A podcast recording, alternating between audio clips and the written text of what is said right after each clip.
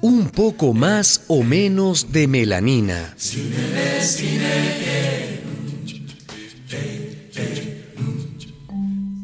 Hay un grafiti racista que dice, Blanco corriendo es atleta, negro corriendo es ladrón. Pero resulta que en el fútbol, en las Olimpiadas y en casi todos los deportes, los atletas de raza negra rompen los récords y se alzan con las medallas. Otro graffiti, igualmente racista, dice, Los senos de las blancas salen en Playboy, los de las negras en National Geographic. Miss Universe 2011 Miss Universo es... Pero resulta que hoy en día vemos en las pasarelas y en los concursos de belleza a esbeltas africanas ocupando los primeros lugares. los prejuicios racistas resultan ya anticuados y anticientíficos. Imaginemos que la historia humana es una película de cine. Rebobinemos el rollo y retrocedamos en el tiempo. En un principio, todos éramos negras y negros. Los antepasados de nuestra especie, llamada sapiens, evolucionaron en el África Oriental, en climas muy calientes, y desde ahí emigraron a los demás continentes.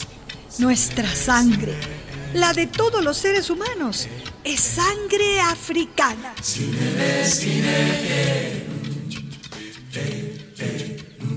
El color negro de la piel se debe a unas partículas llamadas melanina que nos protegen de los rayos ultravioleta irradiados por el sol. Estos rayos, además de eventuales quemaduras, nos exponen a diferentes tipos de cáncer de piel. La melanina es un filtro protector que recubre nuestro cuerpo contra estas enfermedades. El problema es que los rayos solares, aunque pueden enfermarnos, también resultan muy necesarios para nuestro organismo. La luz del sol convierte en vitamina D las sustancias grasas de la epidermis.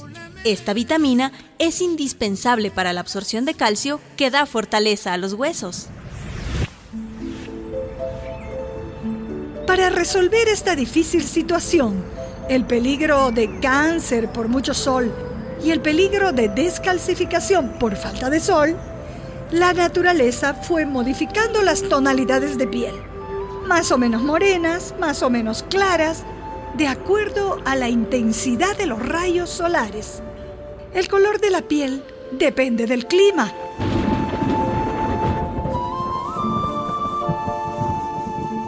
Cuanto más se alejaban las poblaciones humanas de los climas tropicales hacia el norte o hacia el sur, la melanina resultaba menos necesaria porque había menos sol.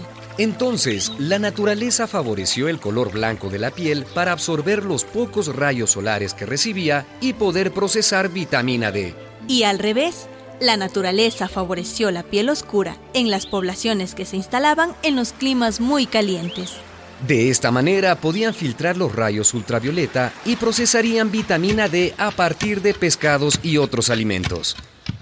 Escuchen, la diferencia entre lo que antes se llamaban razas humanas, entre la piel negra y la blanca, entre el color mulato y el amarillo y el cobrizo, consiste en un poquito más o un poquito menos de melanina.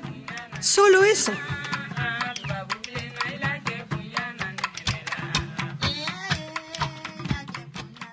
Una producción de radialistas.net.